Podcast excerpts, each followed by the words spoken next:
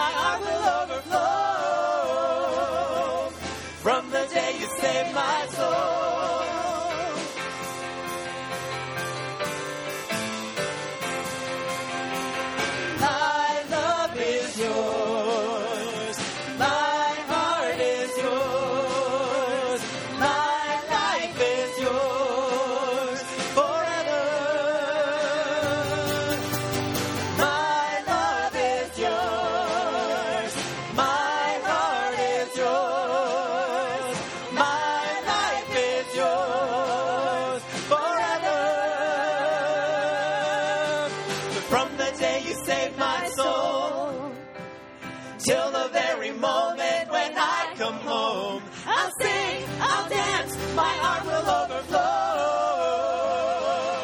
From the day you saved my soul, from the day you saved my soul, till the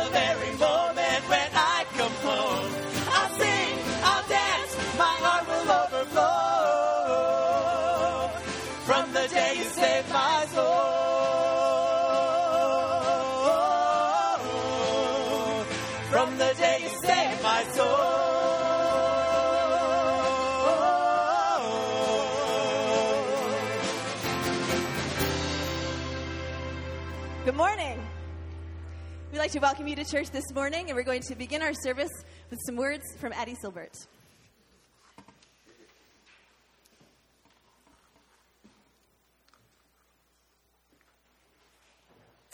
Good morning.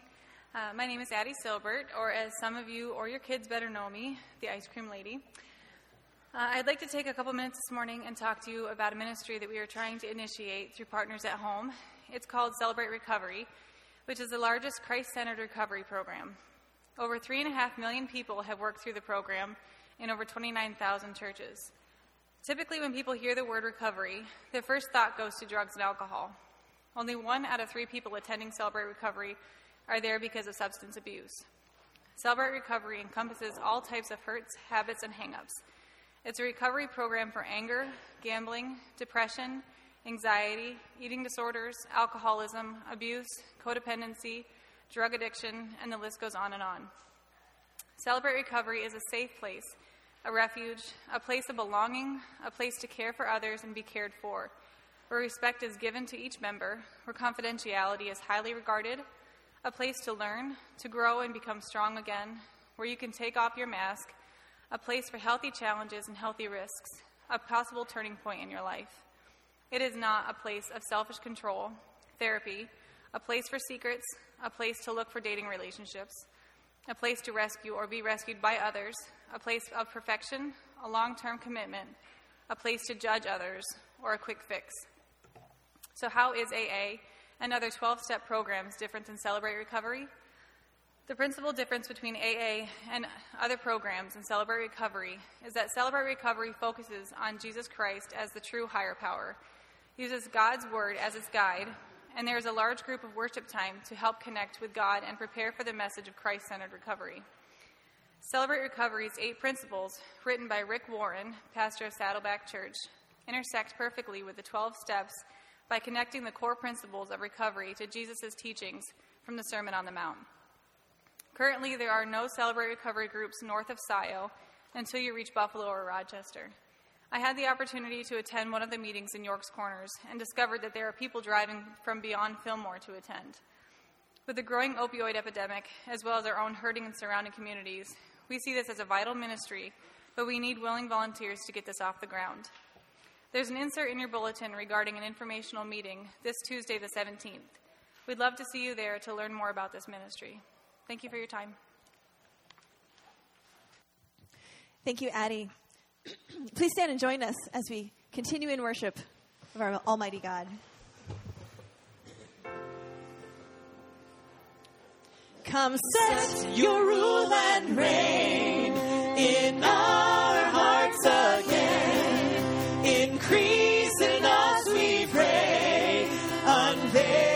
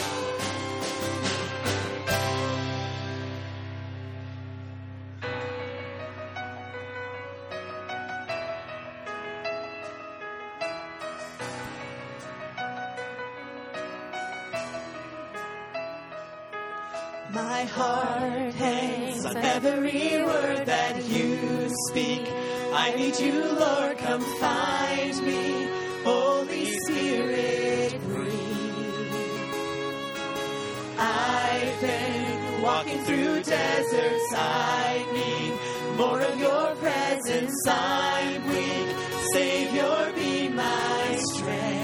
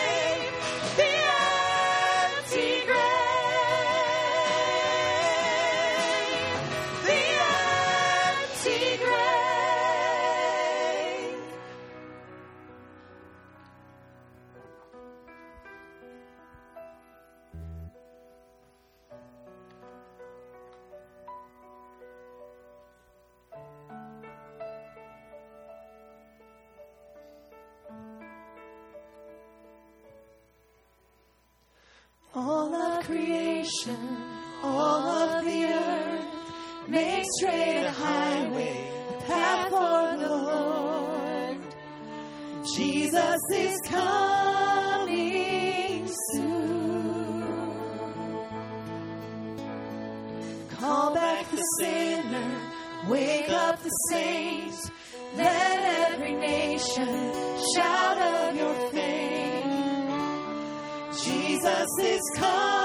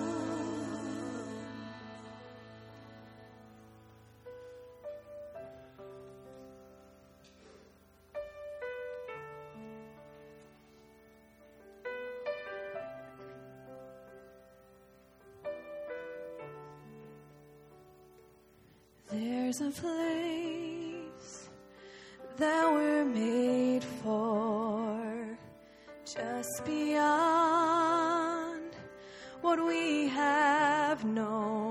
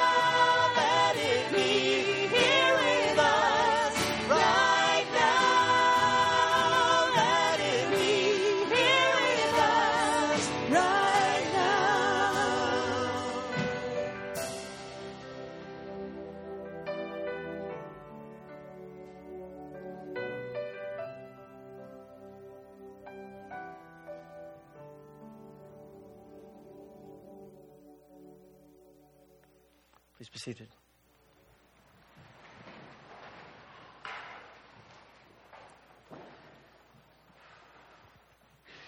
Father, we have come to this hour of worship because the desire of our hearts is that your kingdom would indeed come to us right now. That we would see your kingdom come on earth as it is in heaven, your will be done on earth as it is in heaven. And we would know the joy and the peace and the grace of who you are and of your kingdom. We thank you, Father, that as we gather today and sing your praises and as we read your word and proclaim your word, you invite us to offer to you the prayers of our hearts. So we do that. We pray, Father, for the needs of our fallen, broken world. We see them every day. We think of refugees who have, who have no place to, to call home, who live in, in camps that are often very difficult places to exist. We pray that you will help them to get home and create a situation that makes their home safe again. We pray, Father, for places of war in the world and can't help but think about the, the conflict uh, with our country and North Korea. And we pray, Father, that you will bring peace where there is fear of war. We pray for your church around the world. We thank you for uh, the way you help our brothers and sisters who live in very difficult places. We think especially of the Christians in North Korea who are isolated, under surveillance, forced to meet in secrecy. 100,000 in prisons and work camps, and hundreds of thousands have died through the years. We pray that you will help them to know your grace, your protection, your mercy, and may they know our support. And Father, quite frankly, may our lives be challenged.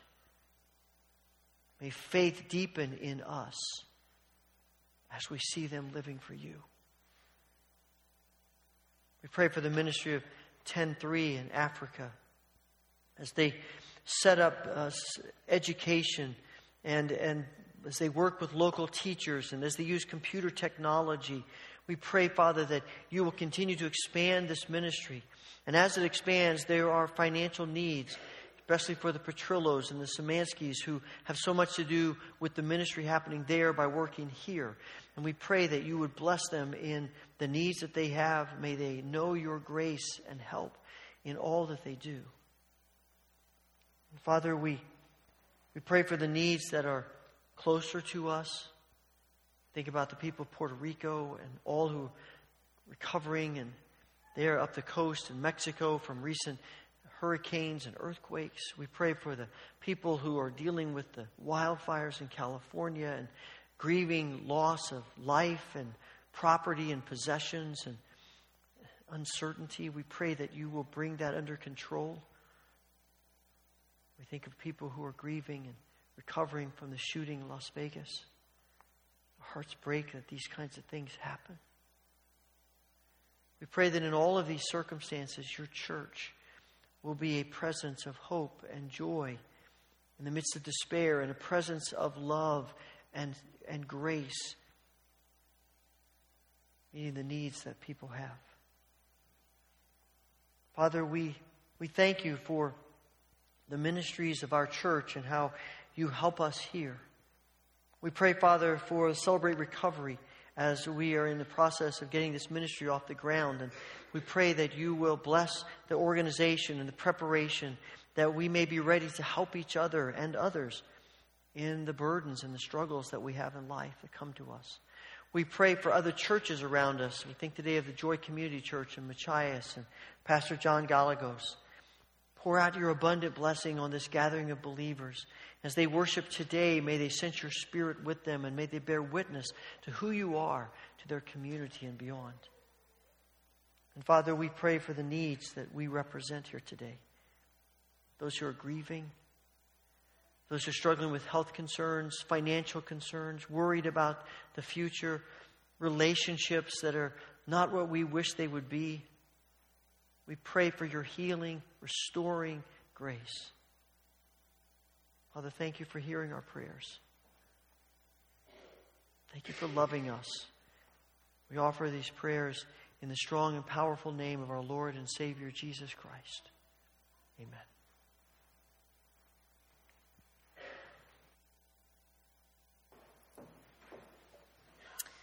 The scripture reading this morning is selected verses from Micah.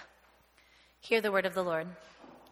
The Lord gave this message to Micah of Moresheth during the years when Jotham, Ahaz, and Hezekiah were kings of Judah. The visions he saw concerned both Samaria and Jerusalem. Attention, let all the people of the world listen.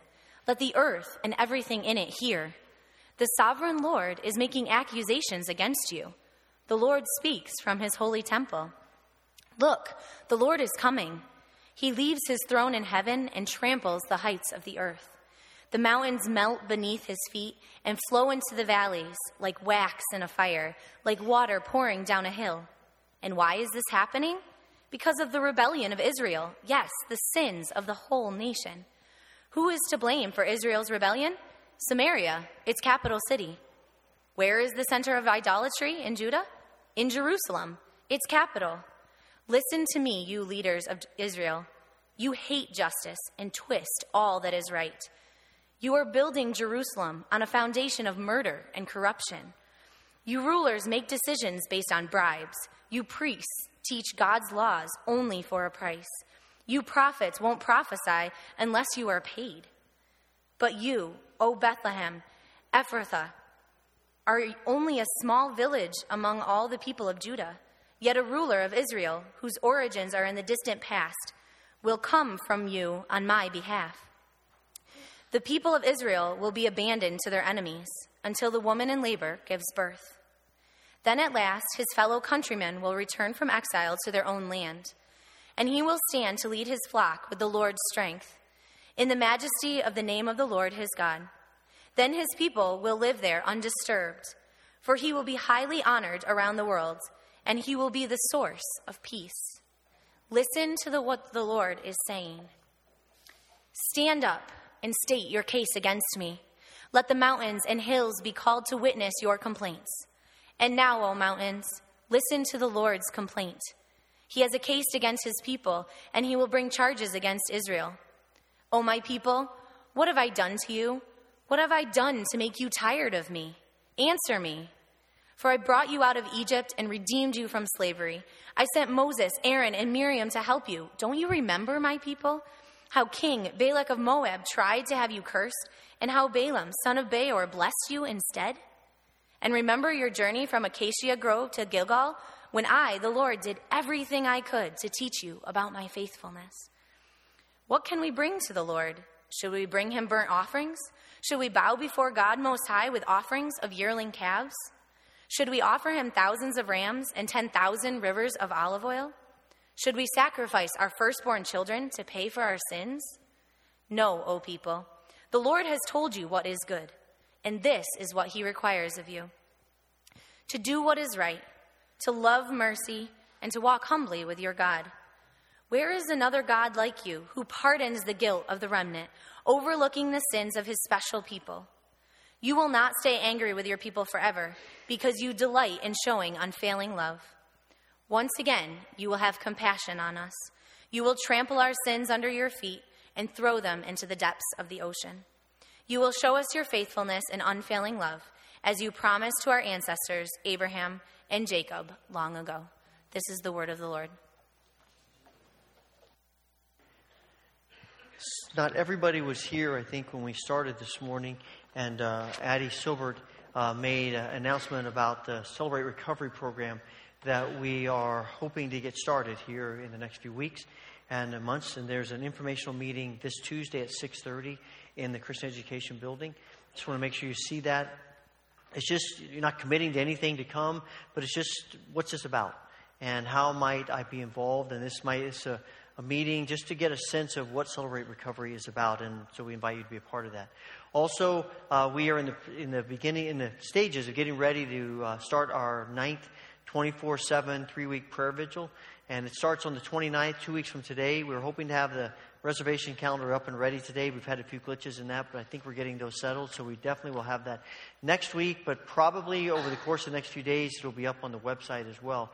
And uh, this is an opportunity for us to come together as a, as a church and the wider community and uh, pray. And our, our goal is to fill up 504 hours of prayer. And so, if this is, if many of you have been around, you know, have done this, maybe you may be new to uh, the church and things, but is something we've done for a number of years and look forward to doing it again. Our theme this year is I Have Loved You from the prophet Micah. So seek me and live from uh, prophet Amos. Uh, and so we, we really want to have you involved in uh, this prayer vigil, and you'll be seeing more about that in the coming couple of weeks. Let me invite you to stand and share a word of greeting with others who are here in worship today.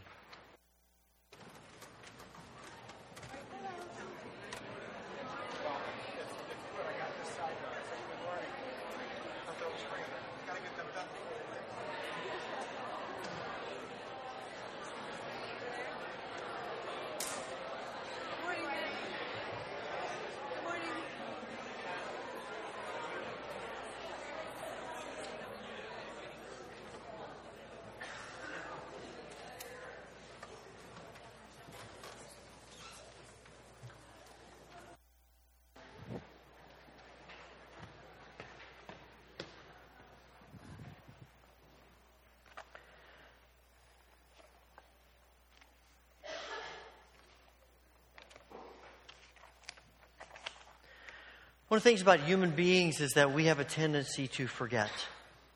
At least, okay, I'll, I won't put that on you, I'll put it on me. I have a tendency to forget. Sometimes I forget where I'm supposed to be. Sometimes I forget what I'm supposed to do.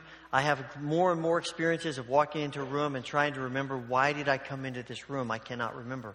And my mother always used to say, if you can't remember, go back and retrace your steps and see if that will help you.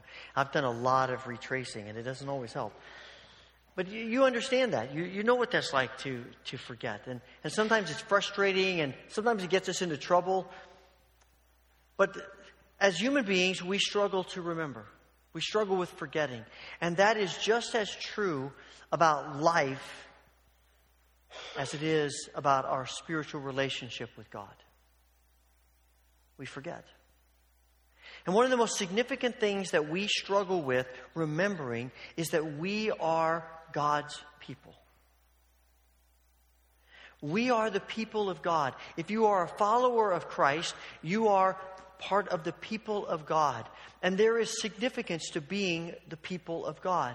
As this prophecy of Micah begins, he says, I'm going to talk to Samaria and, and, and Jerusalem. I'm going to talk to Israel and Judah, the two tribes, the two nations that, that make up the people of God.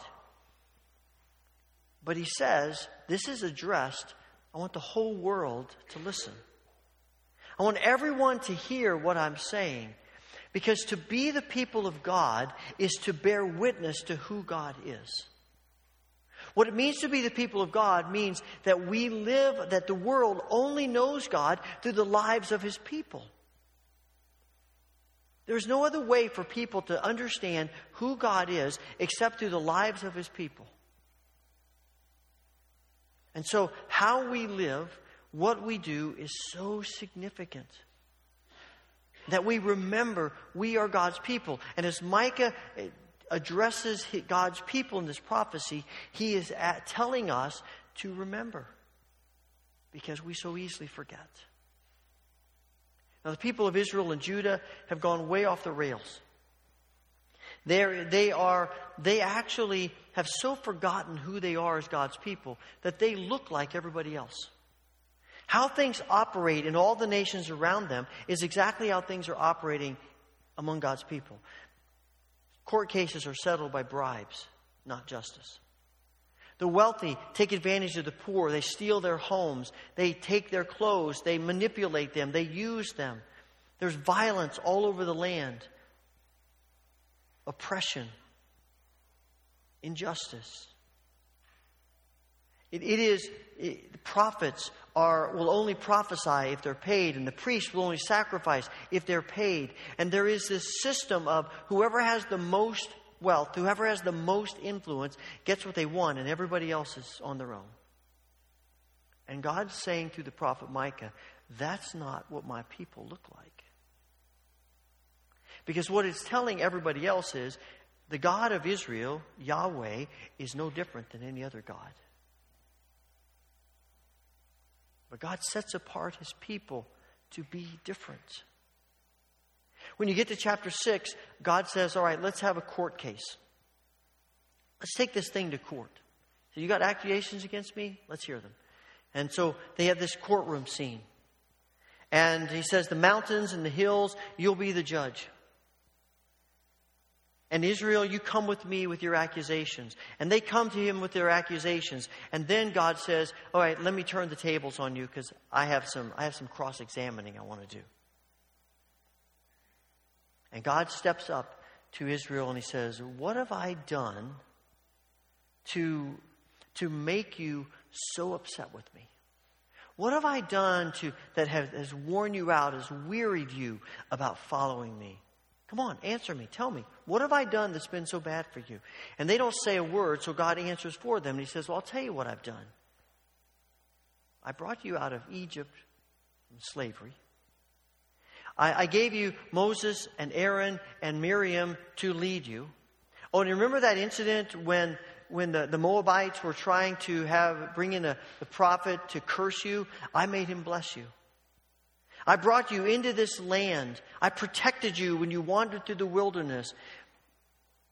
I can see why you you think I don't care about you. I've done all these things for you. How am I wearying you? Why are you turning away from me? Because you've forgotten.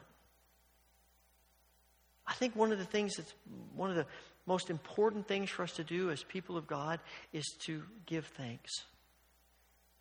To remember all of the reasons we have to give thanks to God for all the things He's done for us because we so easily forget. We forget all the ways that God has blessed us. We forget all the ways that God's been good to us. We forget that God has given us so much and we end up taking it for granted. It's one of the reasons why I think it's important for us to continue to remember our brothers and sisters around the world who are persecuted for their faith. We pray for them and we care for them and helps us connect to them, but it also turns it back on us and reminds us how blessed we are.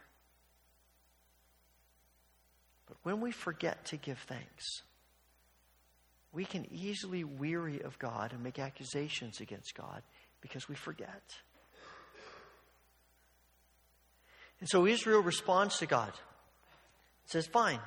And I think their response in verses 6 and 7 is pretty sarcastic. They say to them, Okay, so what can we bring to the Lord? All they can see is that this, that they, okay, God wants something from us again. So how about if we bring you more burnt offerings? Will that make you happy? How about if we bring you our best young calves? Maybe that will make you happy. Oh, I know. Why don't we bring you a thousand rams? This is where the sarcasm really kicks in. How about if we bring you a thousand rams? How about, would that please you? How about 10,000 rivers of olive oil? Maybe that will please you. I know. Why don't we give you our firstborn children? We'll just sacrifice them. Does that make you feel better, God? I mean, you can hear the sarcasm in their voices. And if that were me, I would say, okay, let me, let me respond to you in a way that gets your attention. But he doesn't. He says to them, Now you know that's not what I want. He says in the beginning of verse 8, This is what I want, and you know what is good. I'm not telling you something new. I'm telling you what I want from you is what I've been telling you from the beginning. It's written all over the pages of, of the uh, Torah, of the law. It's in the mouths of the prophets. It's in the writings of the Psalms. It's everywhere. It's all I've been telling you. This is what I want from you. The translations say, This is what I require of you. But that word can also be translated, This is what I seek of you. It's the same word that Amos uses in his prophecy when he says, Seek God and live. Seek good, not evil. And the seeking is a yearning, a passion, a desire. And God is saying, I have this yearning for you. This is what I'm, this is my passion for you. This is what, this is what my heart's desire is for you. That you would understand this and see this. And I want you to be passionate about it too. It's not a legal formula we're talking about here. This is something about your life. It's your very being. I want you to be passionate about this. And this is what I want from you. This is the kind of passion I'm looking for from you. I want you to do justice, act justly, and love mercy. That's what I want from you. I want you to act justly and love mercy. This, this, uh, this idea of acting justly or doing what is right, as NIV says. It, the word do, the word act, the action word here, is the same word that's used all throughout the creation story.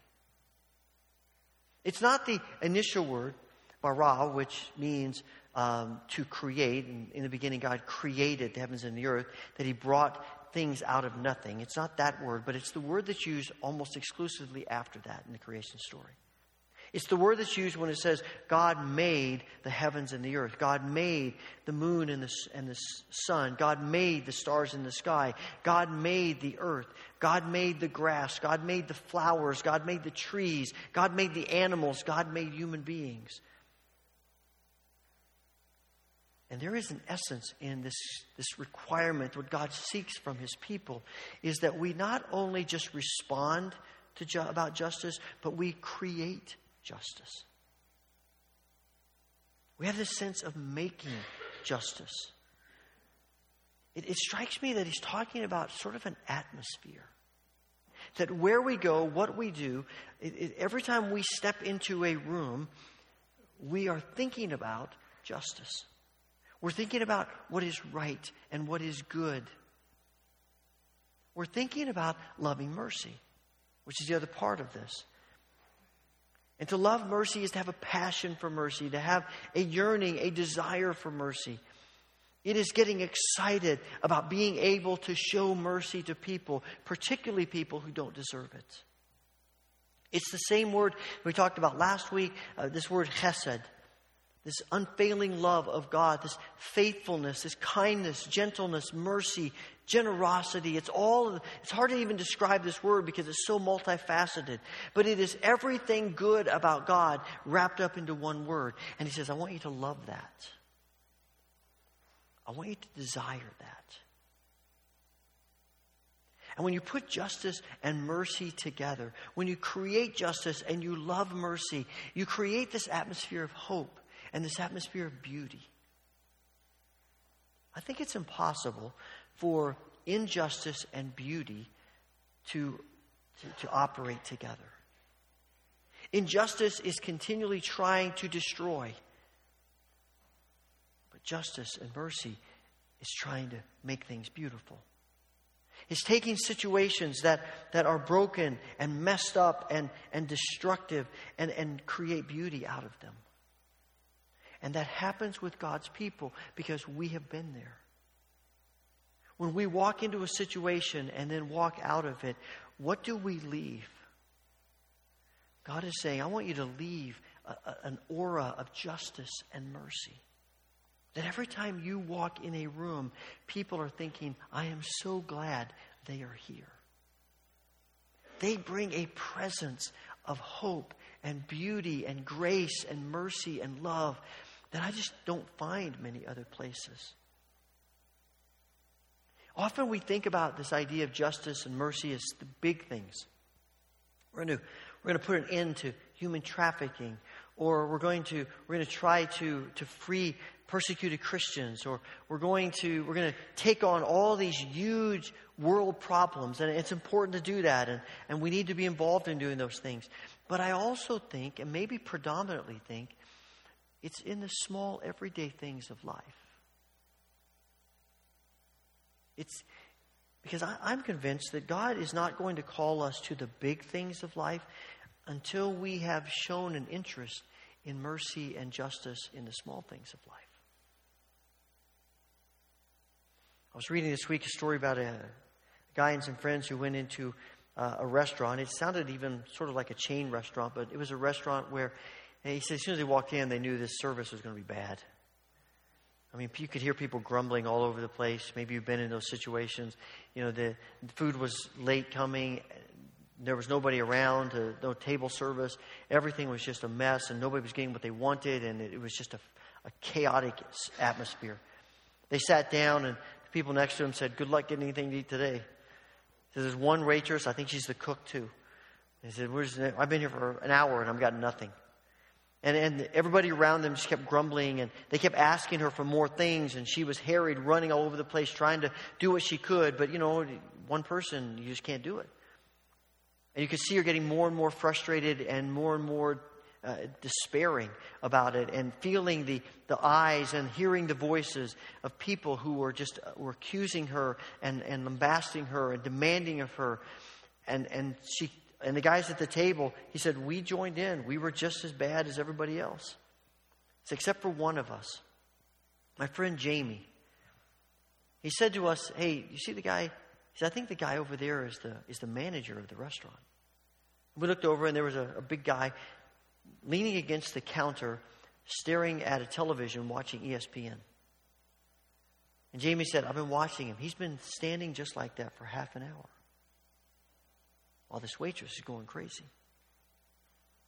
And the next time the waitress came over, Jamie said to her, he called her by name. He said, Hey, Rachel. And that sort of surprised her because she, people have been calling her a lot of things, but none of them used her, her first name. He said, Come here just a second. He said, Is that your boss? And she said, she said I'm sorry. Yeah. She goes, I, I, can understand why you want to talk to him. Let me go get him for you. She goes, No, no, no, wait, wait. I don't, I don't want to talk to you, boss. I just wanted to know if that's who it was. Listen, come here a second. He said, Rachel, you don't need to be sorry. I'm sorry. I'm sorry that he's not doing anything to help you. I'm sorry that, that you've had to serve all of us and our grumpy, bad attitudes today. And I, I just want to tell you that I'm sorry. He said, You could just see the weight of the world lifted off her shoulders. And she looked at him and said, Thank you so much. And then she went back to her work. It's a small thing. Just a small thing. But it's bringing this presence of justice and mercy, of beauty and joy and hope in the small things, in the everyday things.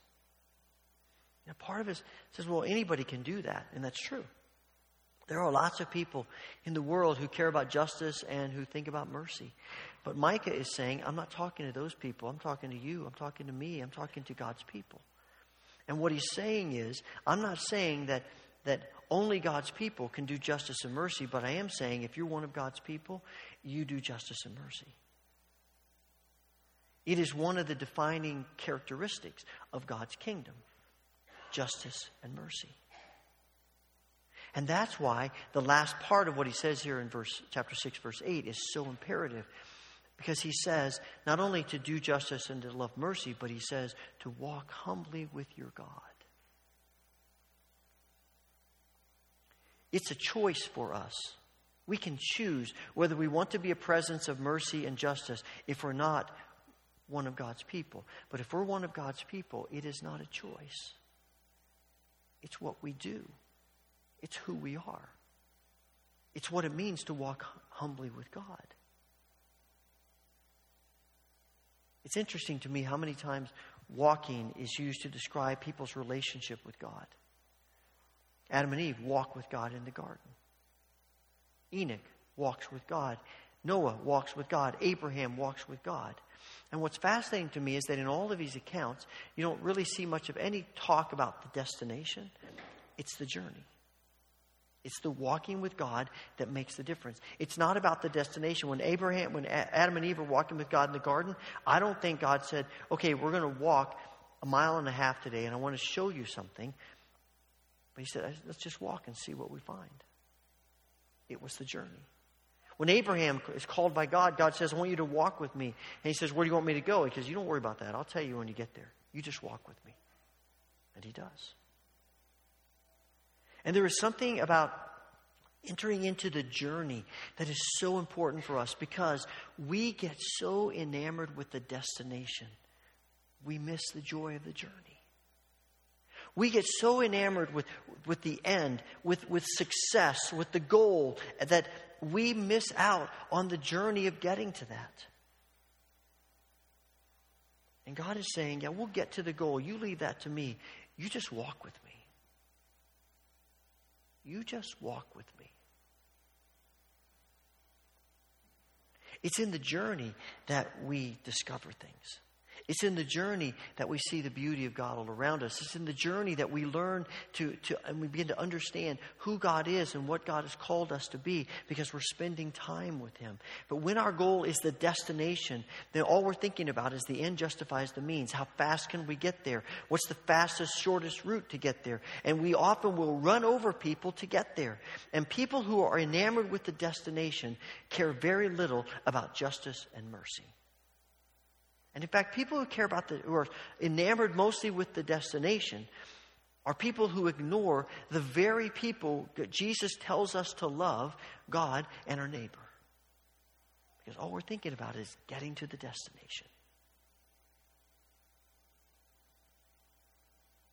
And the only way we're going to walk in that journey is if we walk humbly with God.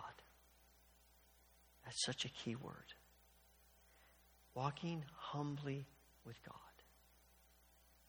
To walk humbly with God means He decides where we're going, what route we're going to take, the pace of our walk. Everything is about Him. And we surrender ourselves to Him. If He says stop, we stop. If He says go, we go. If He says look here, we look there. Because we've surrendered our walk, we've surrendered our journey to Him. And we do that because we believe He is always looking out for our best interests. Remember, this is the God who, in chapter 5 of Micah, tells us there's going to come a day when a little baby is going to be born in Bethlehem. And that little baby is going to become the ruler. And that little baby is going to reveal to you for exactly who I am and is going to live in you and transform you. Is going to make it make you able to walk with me in faithfulness. It's about being humbly surrendered to God. And we can trust God, we can walk with God because of who He is. The last words of this prophecy talk about who God is. Chapter 7, verse 18 begins Who is like you, O Lord? And I would expect, I would expect that to this question, where is another God like you? Who is like you, O Lord? I would expect the answer to be because you're so powerful or because you know everything, or because you are perfectly holy and righteous. Even though all of those things are true, that's not Micah's response. Micah says, Where is another God like you who wants relationship with us? Who cares about us? Who forgives our sins? Who actually wants to walk with us. This is the kind of God who is calling us to be his people. It is fascinating to me that Micah's name means who is like Yahweh? Who is like the Lord? And the answer to that question is only the people who humbly walk with God. Only the people who surrender themselves to God. Only the people who see God for who He is, as the God who loves us and cares for us, who forgives us, who desires us, who yearns for us, who wants everything good for us.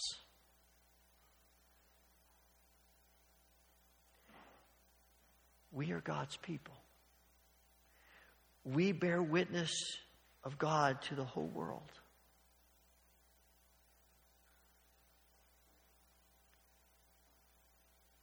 Do we want to look like God? Do we want to surrender ourselves in such a way that He shapes us, walks with us in His image? Father, thank you for desiring relationship with us, for desiring to make us in your image, be your people. Forgive us when we forget. We want to walk our own way. Set us free to be the people you created us and call us to be. Amen.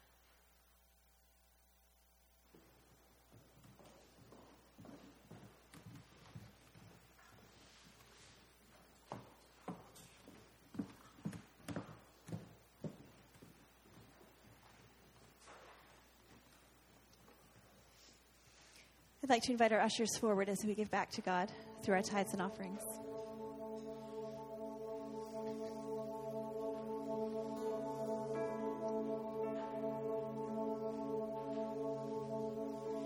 You stood before creation, eternity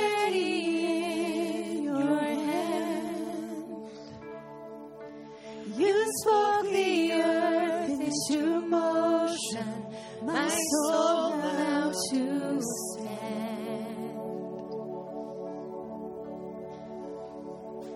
You stood before my failure and carried the cross for my shame. My sin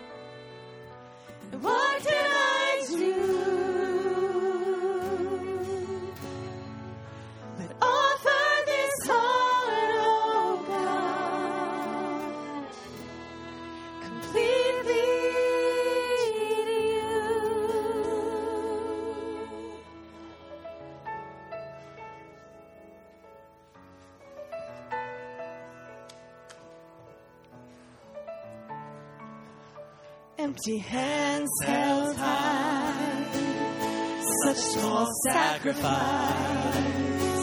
If not joined with my life, I sing in vain tonight.